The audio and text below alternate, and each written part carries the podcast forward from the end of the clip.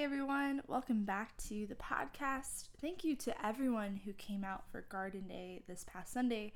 We had an awesome turnout. It, would, it was so awesome to actually be able to use some of the veggies um, that we got from the garden in my cooking and juicing this week. So, how's that for raw, beautiful community life? And thank you so much again to Monica for helping lead us. Um, and so, we will continue in our conversations this week, moving into a text from Acts. And it comes from Acts 11 1 through 18.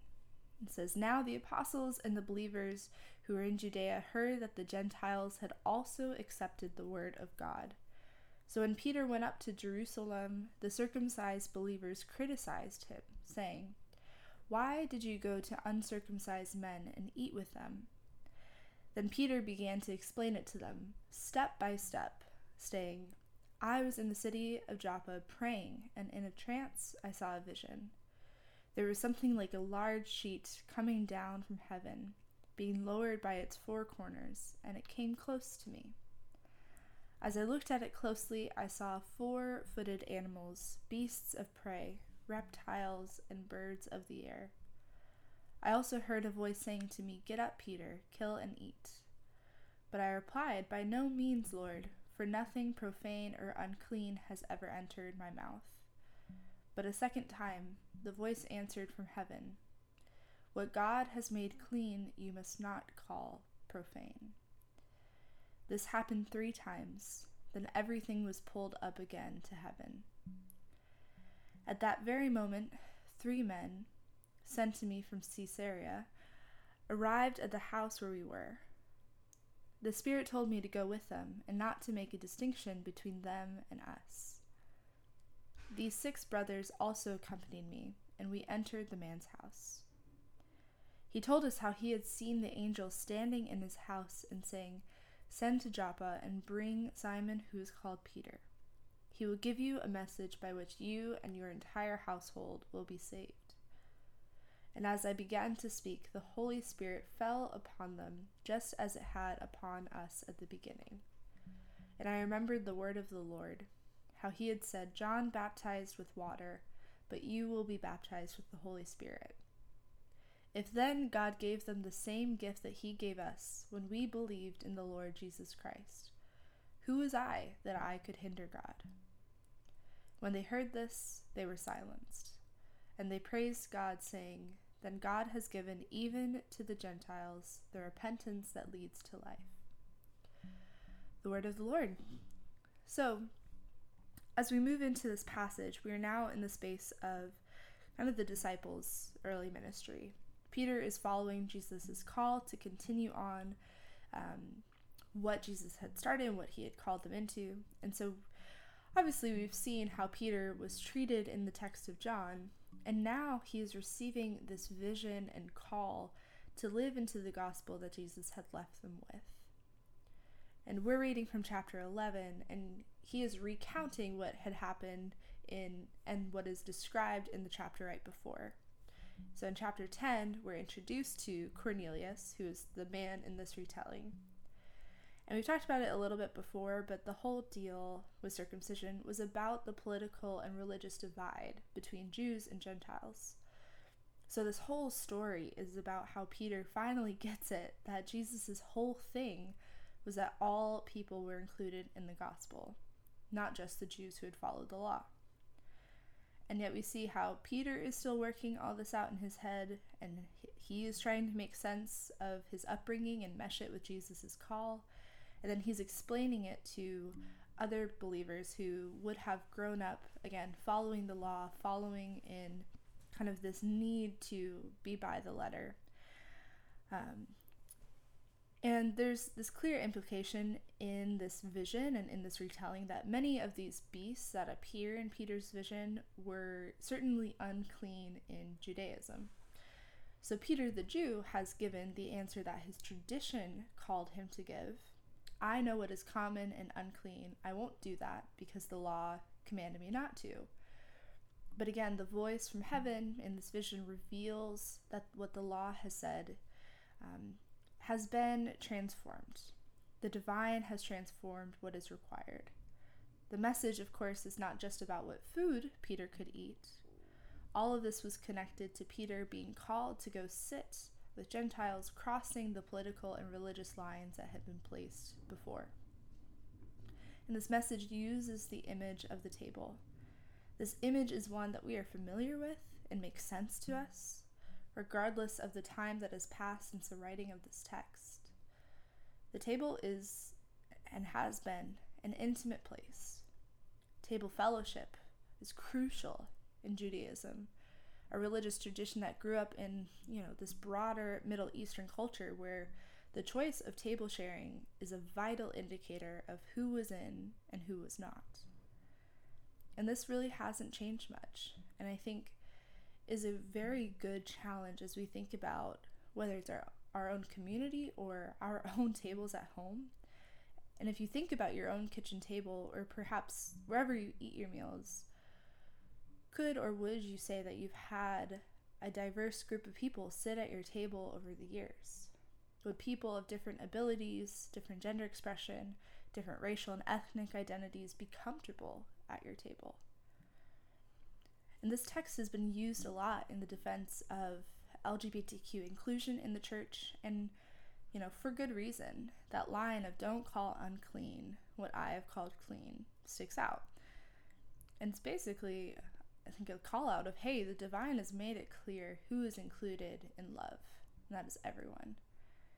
And yet, throughout generations, throughout centuries, even now, there's still countless people who continue to pretend to see lines and boxes about exceptions to that rule when there are none. And in the lectionary this week, there are two texts provided.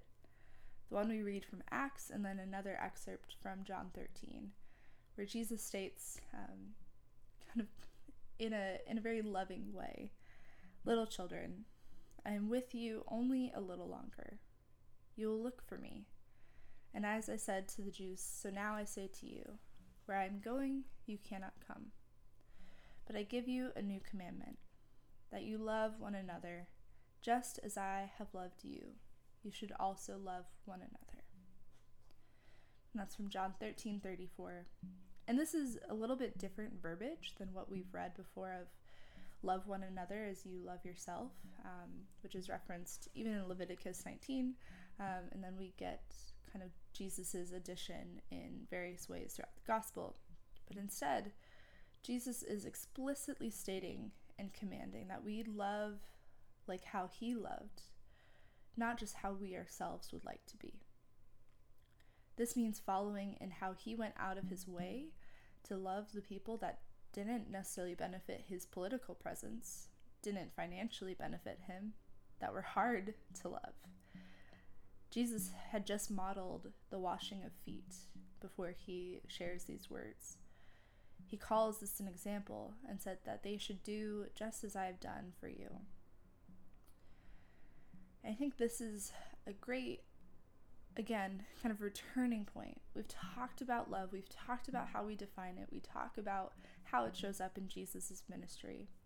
And now I begin to wonder like, what do we think about as we mature in ourselves? um, as we mature in our community, as we mature in relationship, that we might see some differences between how love has maybe been defined or shown before, and maybe what are more mature expressions um, that we try to live into.